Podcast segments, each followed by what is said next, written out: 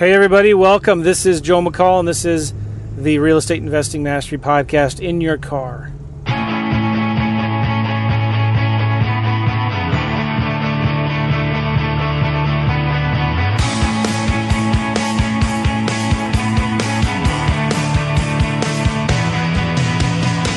Hope you all are doing well.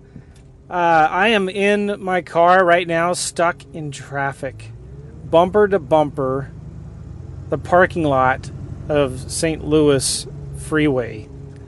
Uh, just crazy. I'm like, what is this? I'm not used to this. Actually, my mom was in town over the weekend. It's Monday.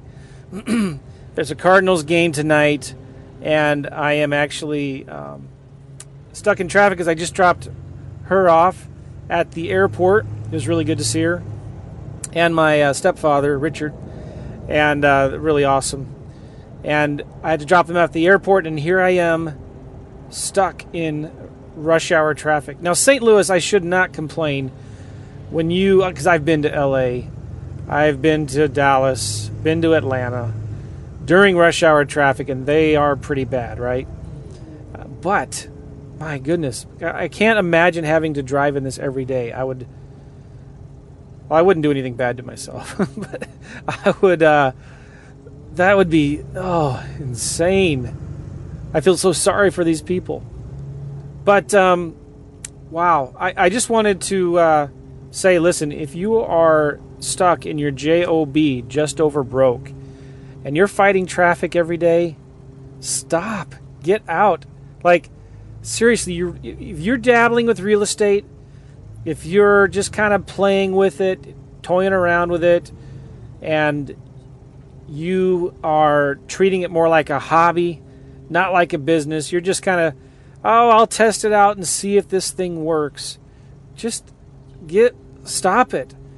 You got to take this seriously. Like, if you are stuck in this kind of traffic every day and you're mad, well, you need to get a little more mad and get out and start doing more marketing and start talking to more sellers and start making more offers so you don't have to be stuck in this traffic. You shouldn't be stuck in this traffic.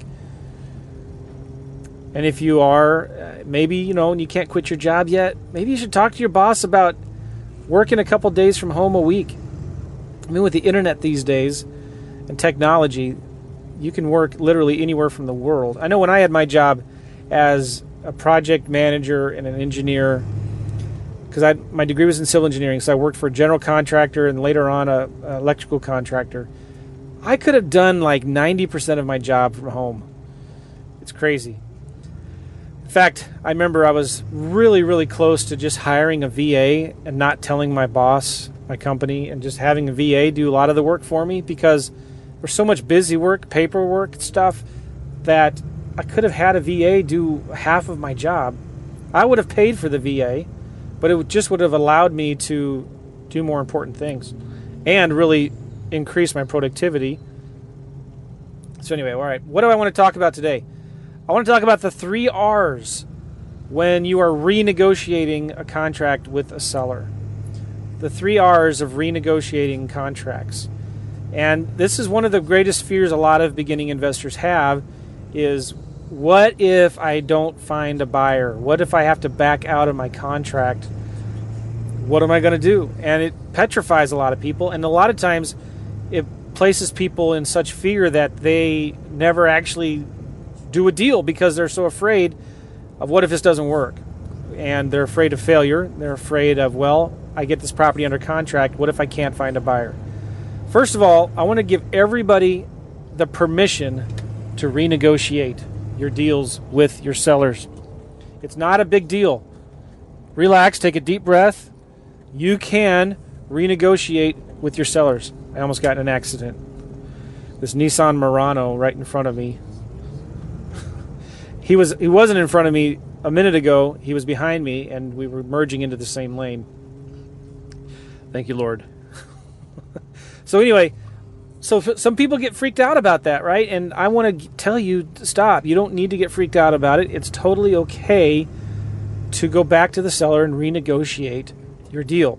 Now, some people will renegotiate every deal they get under contract. I don't think you should do that. That's just not my personal preference. I know people that do it, and so you know I'm not going to telling you I'm not going to sit here and tell you that it's wrong.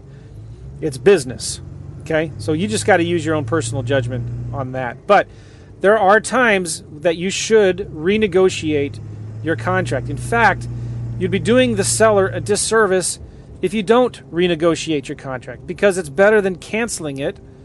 So every time you get a property under contract, you should have some kind of contingency in there, right? An inspection contingency, due diligence contingency, uh, financing contingency, whatever it is, right? So during that contingency period, and you should have at least a couple weeks for an inspection, right? You should know within those couple weeks whether you have another buyer you can sell your contract to, or if you want to proceed and go ahead with the contract yourself, right? So you should know. And if you're having problems, well, there's a couple reasons why. We talked about this in a previous episode, right? It's usually because it's overpriced, or it's because you're not putting it in front of the right audience. Okay? So, anyway, it's okay to renegotiate. And so, if you don't have a buyer, uh, you need to talk to the seller and you need to negotiate, you need to renegotiate a lower price with your buyer as soon as possible. Ideally, before the contingency is up, right? And if they won't renegotiate a new price, then you need to cancel your contract and get out of it. Okay, then you get your earnest money deposit back. And it kind of bites. It's a little humiliating. It's embarrassing, maybe. You have to go to the seller, tell him you were wrong. But that's okay. It's okay to do that. That's business. So stop making a big deal out of it. Now I want to give you a little trick on what to say to the sellers and a, a way to give them a good set of um, arguments or reasonings of why you need to renegotiate your price so you don't sound like an idiot. Now, I, am borrowing these from a friend of mine, Peter Vekselman. You've heard us on the podcast series before, Brilliant at the Basics. And he has a really, really good tool that he uses when he renegotiates his deal, and it's called the three R's rentals, repairs, and resale. Rental, repair, and resale. So basically, the conversation goes like this Mr. Seller, when we go into a contract and we start evaluating a deal, whether we want, whether we can buy it or not, we look at three different things, and we stick this these numbers into a spreadsheet, and it spits us out a number. This is what we evaluate all of our deals with. And when we look at deals, we look at what the rental, what the rentals are, the rents of similar homes in the neighborhood, what we can get out of rent. We also look at what it would take to repair the property and get it all fixed up. And we also look at resale value, what the market's worth and what what the market says the house is worth now and what the resale what we feel like the resale value will be in a couple, three years or more, okay? Now, when we uh, have evaluated your property, we're just not making the numbers work. And I'm sorry, but we're going to have to either renegotiate a lower price or walk away. I really apologize, but that's just what the numbers are telling us. Okay? You see where I'm going with this? I'm blaming it on the numbers. I'm blaming it on the spreadsheet, whatever spreadsheet it is that you're using, and I don't have one to give to you but I'm blaming it on fundamentals. I'm blaming it on something that you can't really argue against, right? It's not just like saying to the seller, "Well, I'm sorry, you know, this price isn't low enough," or uh, "It's going to take more work than we thought it was going to be." You can't uh, you can't negotiate. Just a second, sweetie. I'm with Jewel. She just she's calling me. If you hear me, her her hear her in the background. So it gives it just makes your reasoning sound more intelligent, and it makes it harder makes it a lot harder to argue against, right?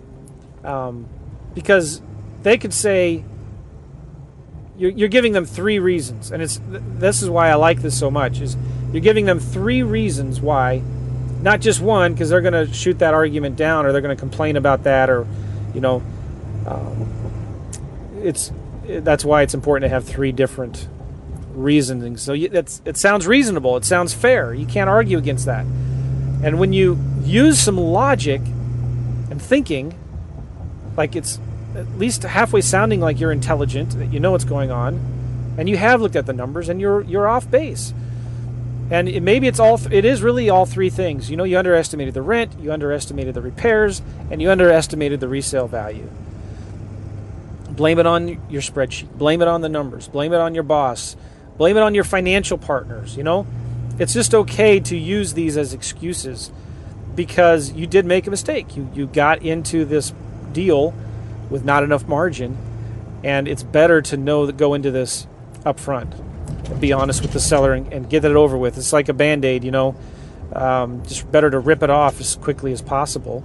And you'll find that most sellers may not like it, but they're going to be um, they're going to understand, and they can't really argue against reason. They can't argue against logic, and a lot of times they will allow you to renegotiate the deal. Okay, so is that helpful? The three R's. Hope so. I hope I've been making sense on this podcast and not been rambling too much. Traffic is still heavy, so I might actually even do another episode, just because I don't know. I could talk about real estate right now. All right, guys. Listen, if you want some help one on one, I'm going to give you a website to go to. If you go to reijoe.com, you can get on the phone with me and schedule a strategy session. I am right now opening up some coaching slots, either one on one or group coaching. And let's get on the phone and talk about your business, where you are now, where you want to be, and what are the roadblocks stopping you from getting there.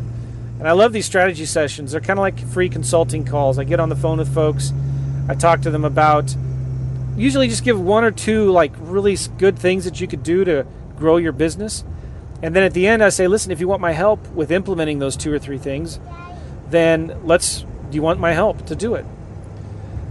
If you're interested in that kind of a consultation kind of a free strategy session, just go to reijoe.com. Now, listen, here's the criteria you can't be flat broke. Okay, you need to have at least 500 to 1000 bucks to invest in marketing.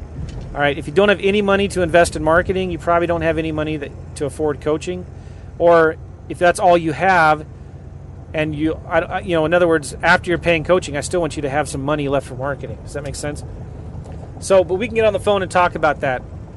I don't have hard and fast pricing like a menu of what you pay for this and you get this. It's pretty negotiable. We'll get on the phone and talk about it. But my coaching is not cheap and it's not expensive either. It's a, it's a lot less expensive than what you might think. If you're interested in talking to me about coaching, then go to reijoe.com. There's a survey. It'll ask you some questions about your business. I want to know kind of like what are the one or two most important things to you right now that you need help with. I want to know where you are in your business now. Where do you want to be? And let's come up with a game plan, a game plan to get you where you want to be. Is that cool? So if you're not interested in coaching, then don't go to reijoe.com and schedule the call. All right? I don't want to I don't want to waste anybody's time. I don't want to waste your time. Cool? All right, I look forward to talking with you guys soon. Oh, and I have a phone number. I have a new podcast hotline where if you have any comments on the show, if you have any uh, thoughts or if you have questions, you want to ask me questions, you can either text or call this phone number. And if it's a good question, I will answer it on a future episode. 636 255 8815. Again, 636 255 8815. All right, see you guys. Take care.